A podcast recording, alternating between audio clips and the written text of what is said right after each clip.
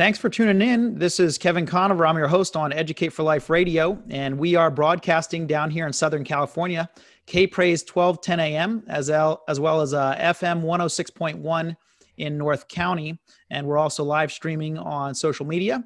And uh, we've also got an archive of all kinds of programs that would be useful to you if you're interested in a biblical perspective on all the different issues that we're dealing with in our culture today, as well as getting a better grip on your faith. So, if you're interested in subjects like science and faith, creation and evolution, if you're interested in world religions and why do we know that Christianity is true as opposed to things like Buddhism or Islam or atheism or whatever it might be.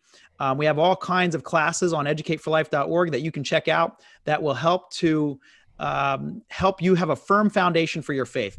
Uh, one of the things I really experienced growing up in high school and a public school that I went to was constant conflict with different worldviews. And so that started me down the road to know why I believe what I believe.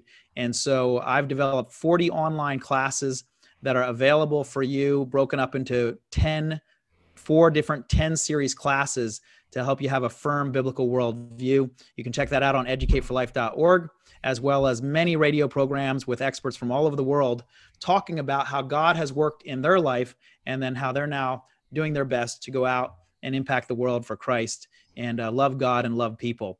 And uh, today we've got uh, our guest, Mark Schneider. And let me tell you a, bit, a little bit about him. Um, Mark is a native Californian, and uh, for good or for good or for uh, bad, right? Um, he spent most of his career in Silicon Valley serving as a corporate counsel and in executive positions at technology companies uh, before going into practical uh, private practice as a patent litigator. And um, what charged him up or got him involved in in um, being salt and light to the community around him was what happened with Proposition 8. If you were around during that time, you know that was a very, very uh, intense situation in California where they were battling over same sex marriage. 70% of Californians voted to keep marriage as one man and one woman, but um, through a variety of circumstances, that ended up falling apart. And uh, Mark founded a Salt and Light Ministry. Uh, his background is he has a Bachelor of Science in Electrical and Electronics Engineering from California Polytechnic University and a Juris Doctorate from Trinity Law School. And uh, Mark, thanks so much for being on the program today. Kevin, it's so good to be on your program. Thank you for hosting us. Absolutely. And uh, you know, it's interesting to me because um, you know your background doesn't necessarily lend itself to an immediate uh, interest in you know something like getting involved with uh, dialoguing and debating over critical race theory or dealing with with HR five and the Equality Act and these sorts of things. But um, sometimes uh, God calls us out of what we're doing and says, I want you to be involved in making a difference here. Give us your background. How did you end up starting Protect Our Kids Now and uh, what happened there? Well, yeah, thank you for the introduction. Uh, well, it was really a result of being involved in the Salt and Light Ministry at the local church that I attend. And I started the Salt and Light Ministry, as you mentioned, uh, during around the time when Proposition 8, which was the battle in California to retain traditional marriage between one man and one woman. And so we just decided, uh, as a result of that fight, that we needed to start a formal group around being uh, identifying as being salt and light in the culture as, as believers. So that ministry that ministry took off um, around 2008, and during that time, and as a result of that ministry, we just kept abreast and, and kept learning about the laws that were being passed in California that were undermining not only our culture, but even more ominously, Kevin, are children in the public school system. And uh, it didn't take a lot of investigation to find out that this is not a recent thing. It actually goes back to uh, 1999 in the, the Gray Davis administration. Mm. And uh, it started there, where, where teachers were allowed to proclaim their LGBT status in the classroom. Um, a, a, few years later, in 2004, Arnold Schwarzenegger, was, as you know, was a Republican. Um, our education code was changed to change the definition of gender to be one's perceived gender rather, rather than one's biological sex. Um, it wasn't many years after that that SB 48 was passed, which required uh, students to learn to admire the contributions specifically of LGBT pe- people who identify with the LGBT community. And that was followed, I think, in uh, 2014 by the famous bathroom bill, Assembly Bill 1266, which opened up our locker rooms, kids' bathrooms. Uh, to children who identified with the opposite sex. And all these culminated in what we now know is Assembly Bill 329 or the California Healthy Youth Act, which requires that comprehensive sexuality education be taught uh, starting in middle school all the way through 12th grade, but it may also be taught, and many public schools are, starting in kindergarten. So we just became incensed um, with the threats uh, to our children. And around that same time, um, I started uh, finding out about other grassroots organizations that had just started up. Um, and that's when George, Pastor George Roska, and myself became close friends. And we decided together that we needed to start a formal organization, which we now call Protect Our Kids, to alert, to educate and alert parents as to the dangers to their children in the public school system. So we, we started about two years ago, um, uh, before the, the virus locked it down. We had put on 13 conferences across the state of California. Some of them were, you know, maybe a few hundred people. Others drew well over a thousand. Um, we've hosted videos. We write papers. We have a blog post. We have a very robust website. And um, so that's that's kind of the short history of how Protect Our Kids came about. That's fantastic. And I know um, Salt and Light Ministries, uh, I believe that was actually started down here in Southern California. Uh, and uh, now they're all over the country. Uh, if you're listening and you have a passion for being salt and light, obviously that's drawn from scriptures where Christ is asking us um, to be salt and light to the world. Um, uh, that's an opportunity you can look into. Uh, all you have to do is look that up, and um, you can actually start your own chapter of that that ministry. And um, so, Mark, uh, you know, with all the changes that are happening, sometimes uh, I think uh, people uh, feel a little bit overwhelmed, you know, uh, with dealing with all these different issues. And now we've got the Equality Act coming up here. Um, give us the background on the Equality Act and why that's such a why it's such a danger um, to Christians and to religious freedom and so forth. Yeah, thank you, Kevin. Well, the Equality Act has been around in some form for about over 20 years, I think. Um, uh, but it has been consistently denied in the Congress by virtue of the fact that it is so radical. This is probably the most pernicious piece of legislation uh, in American history. Um, I was shocked in 2015 when the Obergefell case was passed that legitimized uh, and federalized same-sex marriage a- a- across the uh, across the nation. This is even worse than the Obergefell decision. In effect, it would uh, change the social contract that Americans have with each other and that they have with their gender, what they have with their, with their government in essence, it changes the definition of sex or includes um, in the definition of sex sexual orientation and gender identity across the panoply of all our civil rights laws.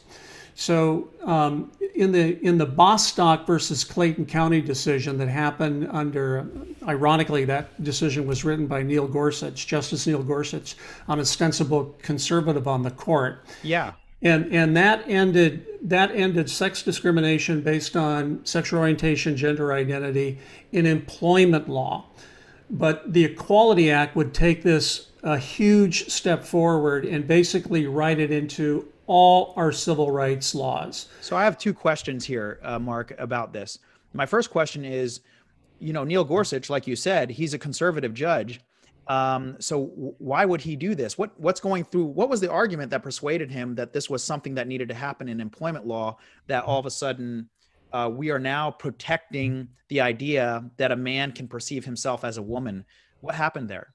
Well, it's hard to get into somebody's head and, and uh, try to figure out what they were thinking when they came to these rationalizations. But uh, Judge Gorsuch uh, fancies himself as a textualist. So he looked at the word sex, and uh, it's a very convoluted and complicated reasoning. But if you read the decision that he actually wrote, in that word, he said, well, sexual, sexual orientation is involved with sex, right? It's, it's attached to the word sex, as is gender identity. And it was pretty much as simple as that. And he put together some thought experiments which, which led him to the conclusion that we needed to include this in the definition of sex.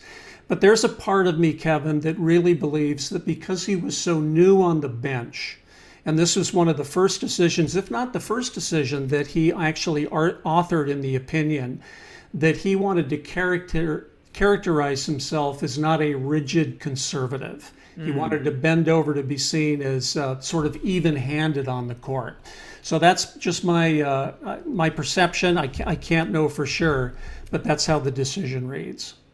Yeah, I just find that uh, astonishing because what essentially you're saying right now, what HR uh, HR five does is it actually takes it just from the workplace and it essentially establish it as as almost a reality. It's like saying we're changing what reality is for everybody.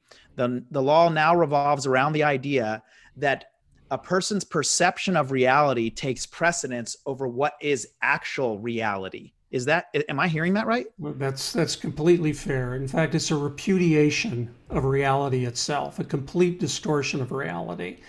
And this bill would implement it throughout society. I mean, it, it you know, it, it's going to be law in all public accommodations. So we're talking about any institution that provides goods and services or programs now, what kinds of institutions besides stores and retail outlets and corporations provide programs? Well, certainly churches do, and community centers, and charities, and foster agencies, and adoption agencies all provide programs.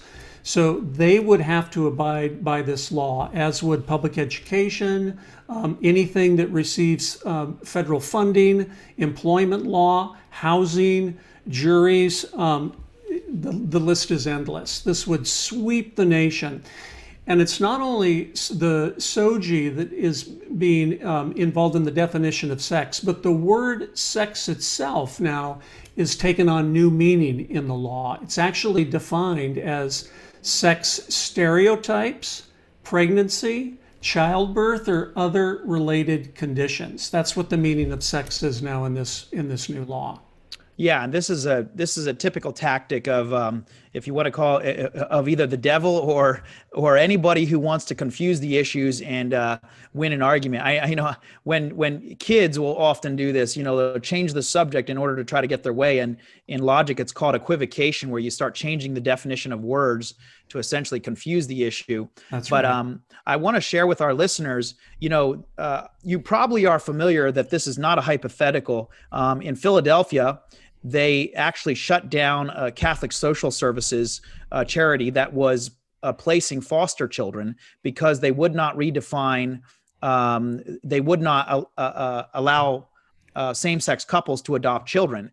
And in the same way, what's happening here is, as a religious organization, if you don't agree, if you don't kowtow down to HR five, um, you have the ability, you have the potential to be fined, to lose rights, to and and like he, uh, Mark is saying, this isn't just in the the workplace anymore. This is this is everywhere because this is taking it. I mean, Mark, we live in California, so for us, uh, this is already a reality in California. We already have essentially a HR five, but this is now taking it to a, a federal level that it applies everywhere. That's right, Kevin. And the other things that your viewers should know about is that um, the Religious Freedom and Restoration Act, which was uh, it became law in 1993, and it was actually sponsored by Chuck Schumer of all, of all people. And that law passed unanimously in the House of Representatives. It won overwhelmingly. And the, the RFRA was to preserve the rights of our First Amendment regarding the free exercise provision it brought back the government's need to come up with a compelling reason that is narrowly ta- tailored if they're going to infringe upon someone's religious rights of free exercise. Well, the Equality Act specifically disclaims RFRA as a defense against its provisions. So if you're a church, um, if you're a place of employment, and you have biblical policies on the books that you want to uh, abide by, you cannot use RFRA as a defense against this law. So this is particularly onerous. That's bizarre because I mean, RFRA actually speaks in direct contradiction to uh, HR five. How how can you say okay, you guys can make your case against uh, what we're saying, but not with this uh, law that's already been passed over here, right? I mean, that's that's bizarre. Well, it's ironic that RFRA even needed to be passed. I mean, this Yeah. was 1993. We already have a First Amendment. You know, RFRA is not part of the Constitution. The First Amendment is. In fact, it's a first among equals uh, among our Bill of Rights. Nevertheless, it had been attacked year over year after year. And ironically, Kevin, um, the need for RFRA came about um, because of an opinion regarding Oregon versus Smith um, the Justice Alito actually wrote the opinion on, much to our chagrin, where he ruled that any law of general applicability overrules the First Amendment rights of free exercise. So RFRA was an attempt, um, aside from writing a constitutional amendment, to bring back a sane approach to preserving people's freedoms. But it's, it's a statute on the books, and if the Equality Act is passed, then no one could claim RFRA as a defense to uh, to the Equality Act's claims. Whoa, that you know um, what you just said there. I've never heard that before. Um, can you repeat that? What you talked about with uh, Justice Alito and what uh, why there was a need to even have RFRA passed regarding the First Amendment? Yeah, it goes back to employment law of Oregon versus Smith, and this was this was a case. Um, uh, I can't remember the specifics of the case, but the ruling basically said that any law that is passed that has general applicability, in other words, it doesn't just affect the free exercise or religious rights, but it affects everybody under the law, and it had to do with employment. Um, then the First Amendment is really no defense against that. This the law has to be um, implemented. So and and that's caused all kinds of problems over the years. Well, that's bizarre. They're they're essentially saying that in some circumstances you can't claim the First Amendment. That's exactly right. Yeah, the free exercise clause specifically. Yeah, the free exercise of, of religion and so forth. So what what um under what circumstances would would that have been the case? Well, any anything to, uh, employment law is a great example. So if you're writing a, uh, an employment law like the Equality Act, where you're uh, disclaiming discrimination based on sexual orientation, and, and, and if it affects a church, and a, a church has uh, biblical policies for hiring, for people that are working for it, uh, for not uh, performing same same sex marriages. Um, if it's law, seen as a law of general applicability, you can imagine that a liberal court would say, no, um, we have um, uh, our, our opinion in the Smith case, therefore, uh, you're not going to be able to preserve your biblical rights in this instance. So, RFRA going back to 1993 was an attempt to bring back um, what, what the old thinking was regarding the First Amendment that there are some occasions where the government might need to step in and curtail constitutional rights. But in order to do so, it had to have a very compelling interest, and the remedy had to be very narrowly tailored to accomplish what the government was trying to do. It's called strict scrutiny and it's the highest um, protection that uh, the people have to preserve their constitutional rights. Well, the Smith case really whittled that down with regard to free exercise, and RFRA was an attempt to bring that back. But again, if the Equality Act is passed, that it pretty much goes away. So this this is basically saying that if you're a organization that has uh, any sort of faith-based beliefs, for example, a church, and you believe that there's one man and one, you know, there are two sexes, there's a man and a woman, and a man is a man and a woman is a woman biologically, that's what they are, that if you believe that, uh, essentially you are violating uh, the law in your belief and that you can then be you know whatever fined or whatever. I mean this is almost like thought control. Uh it's it that's i mean it it essentially limits our religion to something you have to think but never act on it's a direct attack on the biblical worldview. I, I don't think there's any question about that. And it goes far beyond a, a church's ability to, to, to practice their faith. I mean, this affects basically everything you can imagine in our society. Imagine um, a man who identifies as a woman walking into a battered woman's shelter. Right? These are women who are being protected because of domestic abuse. And a man who identifies a woman demands access to this same shelter. Well, under the Equality Act, he would have to be given um, access to that shelter or girls' sports. We're all familiar now with what's happening um, with men, biological men, entering girls' sports, the weightlifting competitions, the mixed martial arts, uh, the track and field, where biological men are just crushing women in every instance. Well, this would this would integrate that. It would this would embellish uh, that kind of thing throughout women's sports in the United States. It would back, basically do away with women's sports yeah. as we know it today. Um, private schools and colleges would also have to knuckle under to the provisions of the Equality Act. So if you're like a Hillsdale College, even though you're not receiving federal funding, this would apply to you, right? Because you're providing public accommodation. So if you're not willing to hire um, people in the LGBT community, or uh, you're not willing to soften your biblical stance on homosexuality or transgenderism, you could be at risk for penalties under the Equality Act. Yeah. And again, for those of you listening, um, if you haven't you know looked into these sorts of things these are these things are happening. Um, i mean what mark is referencing these are these are things that are actually happening. I'm reading off of heritage website in anchorage alaska biological male born timothy paul coyle um, who goes by samantha coyle tried to gain access to the city's downtown soup kitchen hope center which is a shelter for women. It's a and so he kept trying to get in there.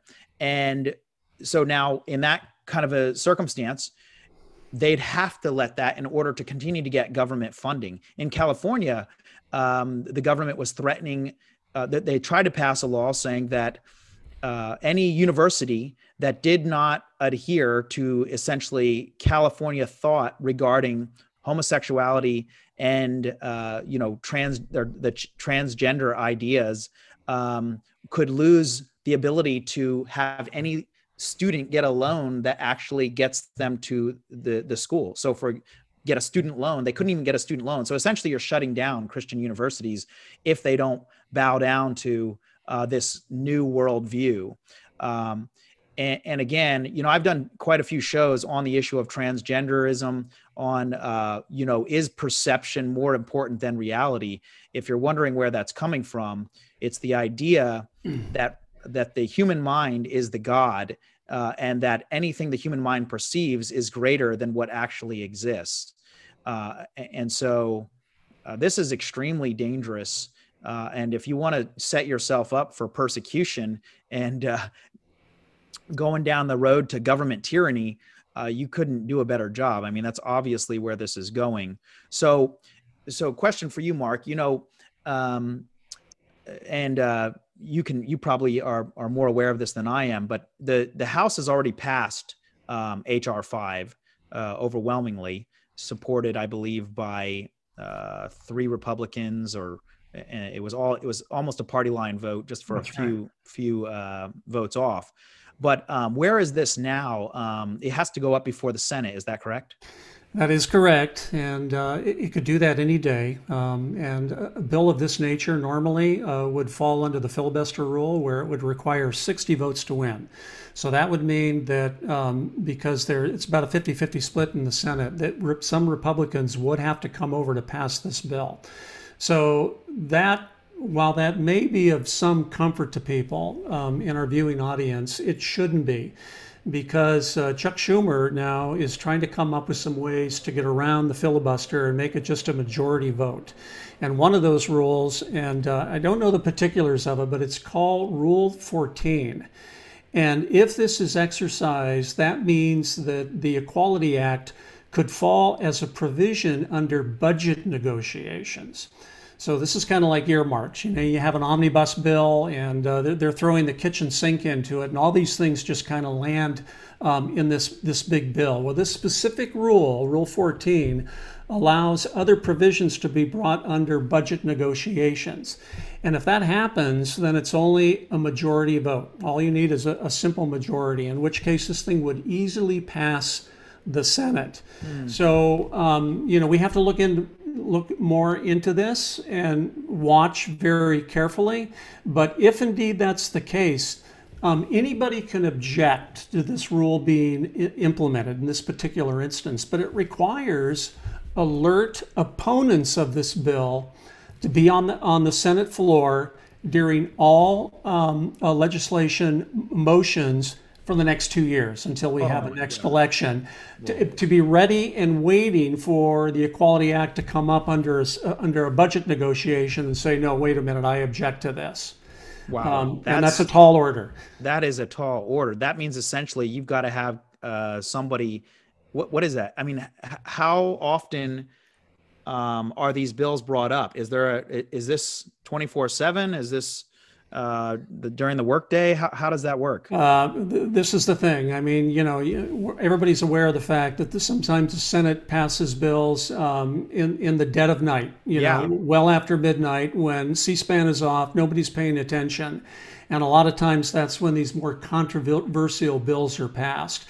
So. Um, fortunately, the the conservatives in the Senate are very well aware of this tactic, and they are starting to mobilize to yeah, make sure that they have enough manpower to object if this kind of thing yeah, happens. They've essentially got to got to um, put together a schedule and basically say there will never be a time that one of us is not uh, available to listen in and catch that. That's exactly. Right. Hate to be the guy that's sitting in there and, and it gets squeaks by you, right?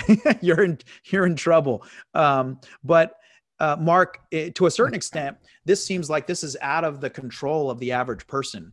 Um, you know, this is this is happening up in, in DC here, and and the House has passed it, and the Senate is working on it, and um, you know, here we are, uh, just hoping and praying uh, to a large extent um, what what do we do on a regular basis in order to you know protect a biblical worldview and continue to guarantee the freedoms that we have in this great country which is which are being whittled away every day it seems like? Well i would say the first thing kevin is to storm the throne room of heaven with your with your prayers. If ever there were time for fasting and prayer and to appeal to the very throne room of god this is it Mm. Um, I don't know that America could ever come back from a bill like this were, were it to pass. We're, we're already so far down the road to these onerous kinds of legislation that the country is becoming unrecognizable from what it was even 10, 15 years ago. So uh, God is still in control. He still raises kings and, and, and pulls them down. He, he's still sovereign. So he could, he could change anything. So that would be the first thing. The second thing that I would recommend is faxing your federal senators in whatever state you happen to live in. Here in California, of course, it's Dianne Feinstein and Alex Padilla. And the reason I say fax is because sometimes they don't pay attention to email or they don't answer their phone. But if you fax them, their fax machines are never turned off. Um, okay. this is a, this is a strategy that Matt uh, Matt Staver likes to use a lot, and I, I think it's a very valid one. So if they are flooded with faxes opposing the Equality Act, you know, hopefully it gets their attention, and that the overwhelming opinion of their constituents is we don't want to have anything to do with this. It may give some people cold feet um, who are currently on the fence.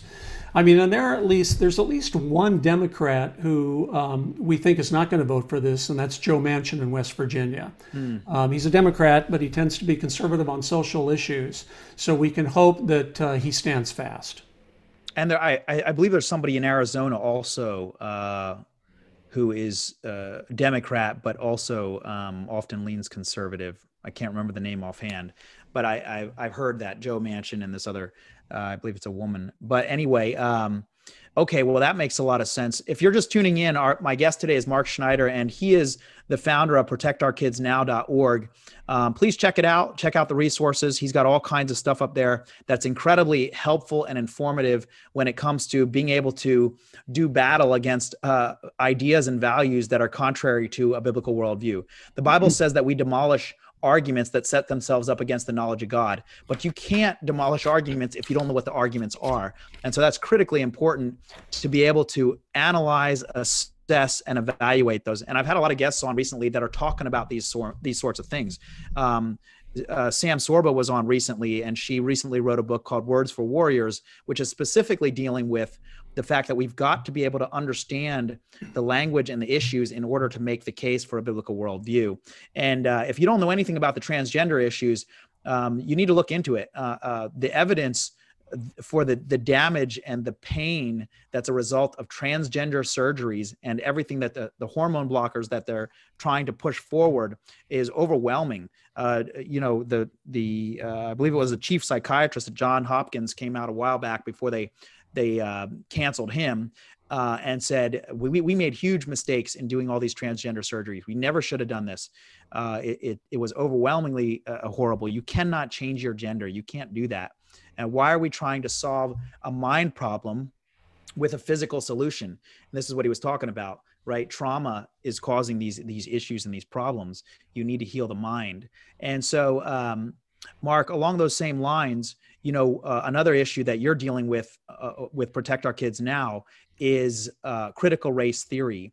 And I was reading your blog on this, and um, you wrote you wrote on here. Uh, let me quote this. Um, you wrote, uh, New threats are making their way to our public schools in the form of critical race theory and historical revisionism.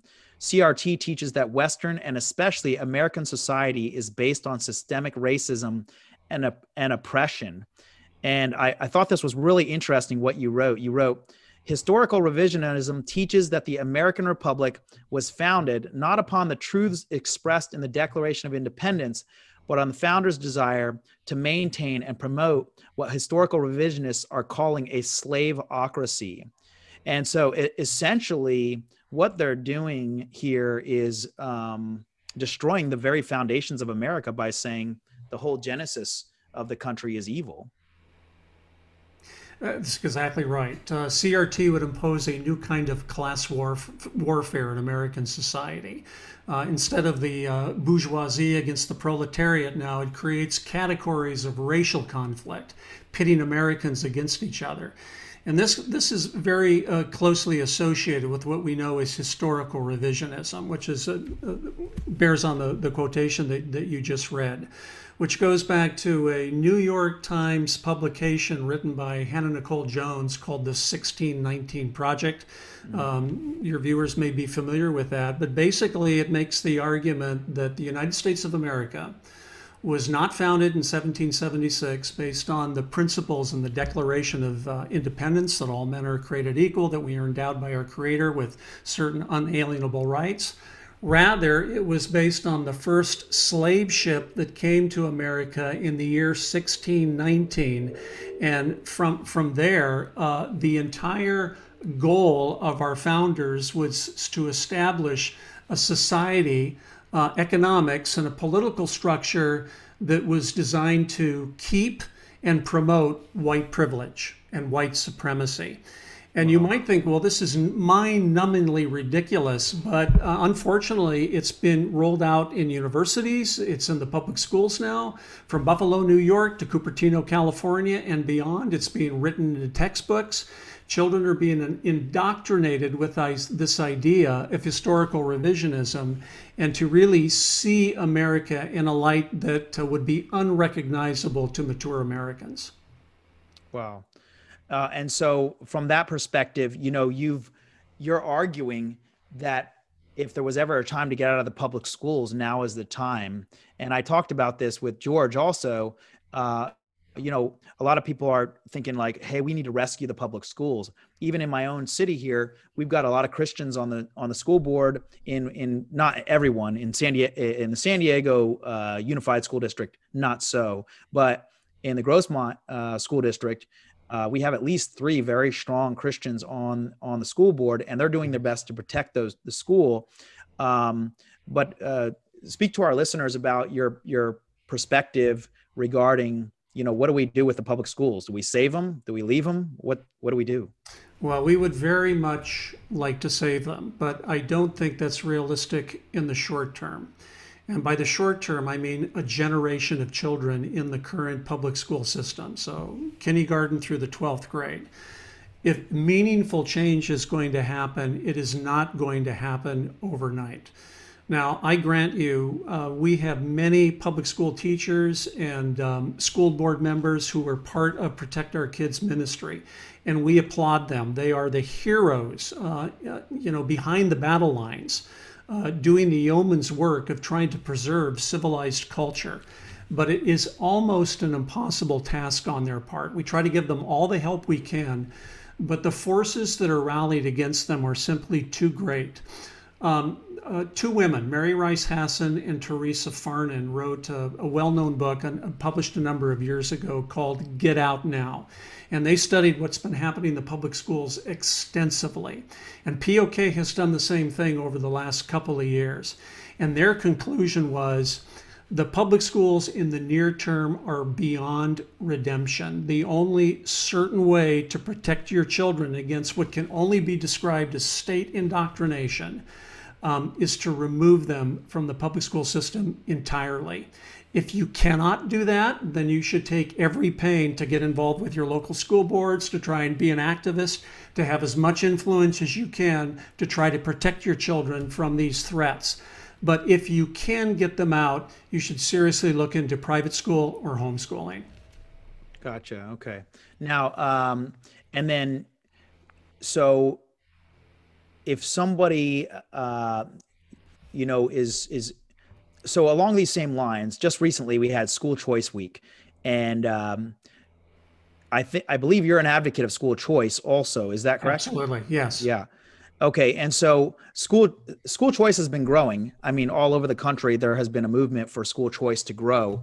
Uh, it's kind of in a lot of ways behind the scenes, um, compared not always out in front, and it seems to be bipartisan in the sense that both Democrats and uh, Republicans uh, support school choice, depending on the state you're in.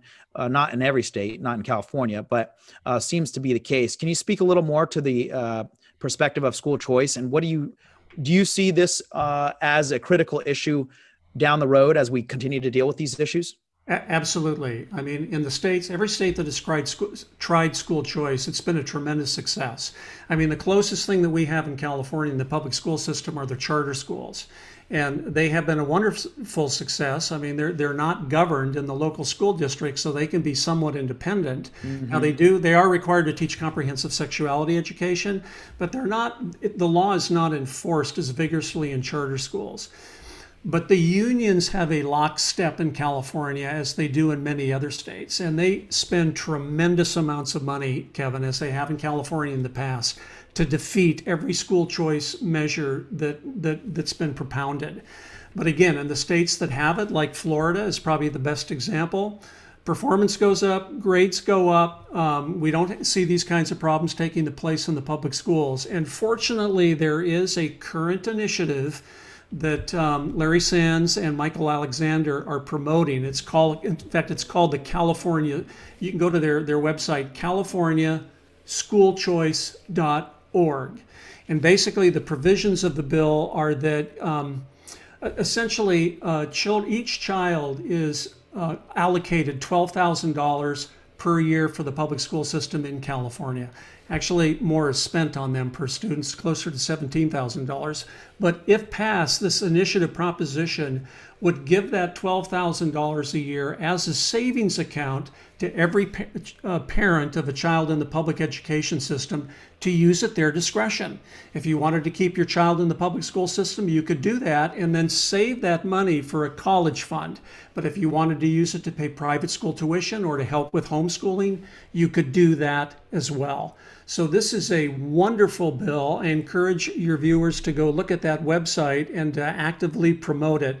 But it's going to take a tremendous amount of uh, influence and money getting behind this bill to push it over the top. And that's one of the reasons why Protect Our Kids' main mission is just to inform parents about what's going on in the school system. Because once they find out, regardless of what where they land on the political spectrum, they're apoplectic and they want answers. So the more parents that we can actually train and influence and educate, the better chance we're going to have for a school choice initiative. Boy, that's that's phenomenal. Um, I I'm really excited about this uh, Cal- California school choice. Um, and you said uh, who are the who are the proponents of that bill? Michael Alexander and Larry Sands. They've been involved with school choice initiatives for years. Okay, and um, in your in your analysis, um, do you think that this actually has a chance to actually get through? I mean, the the California uh, Congress is overwhelmingly uh, leftist. Uh, this this is why it has to go directly to the voters. Uh, hopefully, it'll it'll they'll get enough signatures to put it on the ballot in 2022. But if not, they're going to have to wait an, another two years because you are right. There's a supermajority of leftists in California, and a bill like this would never be passed. Mm. So the only chance it has is to go directly to the people. Okay. And do you know any more about this? Like how many signatures they need to have it on the ballot or anything like that? I think they need at least like well over a million signatures. I'm not sure where they are um, mm. on that front. Um, they're they're basically a grassroots organization. They're just getting started, so they need all the help they can get. They, you know, we can give them. So if any of your listeners are interested in getting behind this initiative, I would encourage them to go to that website and make themselves available. That's awesome. Uh, my guest today is Mark Schneider, uh, protectourkidsnow.org. If you want to find out more information about what he's doing and what his ministry is doing, um, please get involved uh, because we need as many people, like he's saying, as many as people as possible uh, to get involved, uh, to be praying hard, and then to be uh, you know doing things that are actually going to make a difference. And um, you know i it, i think sometimes it's discouraging uh, because a lot of times we fight these battles and we think to ourselves hey um, that was really tough. Now I, I want to take a break. But what I'm noticing is, is that it doesn't seem like there's going to be any breaks here. It's kind of like uh, we either continue on and uh, continue to, to fight regardless, or uh, this, these issues keep coming up. I mean, the spiritual war is just real and it doesn't seem to stop. Uh, right. Has that been your experience also?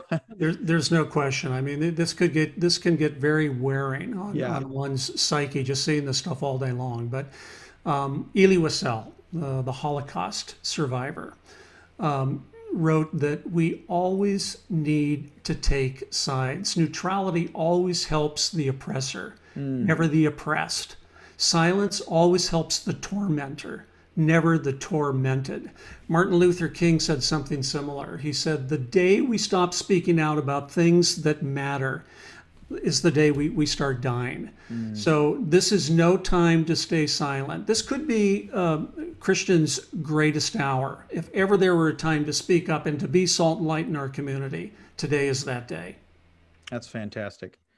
Well, Mark, uh, we're just about out of time here, so I really appreciate um, everything you're doing, and uh, I think, you know, I do hear so many people that are getting involved, so I'm very encouraged by that, and um, I see God working despite uh, these difficulties. Um, I always, I, I always mention that, you know, I I'm a vice principal at a Christian high school, and our enrollment is up higher than ever before. Mm-hmm. so we've never had so many students. So we're very thankful for that. But we need to continue to uh, push that. And I think that school school choice, California school choice, um, you know, you know, when we look at this, what's happening with HR five all the way out in DC, um, that actually started all the way down in the schools you know um, right. that was the that was the starting point of these ideas that eventually took root and then developed into um, what we're seeing pass now and what we're seeing um, be the philosophy in, in our culture this idea that there is no truth and that truth is whatever you perceive it to be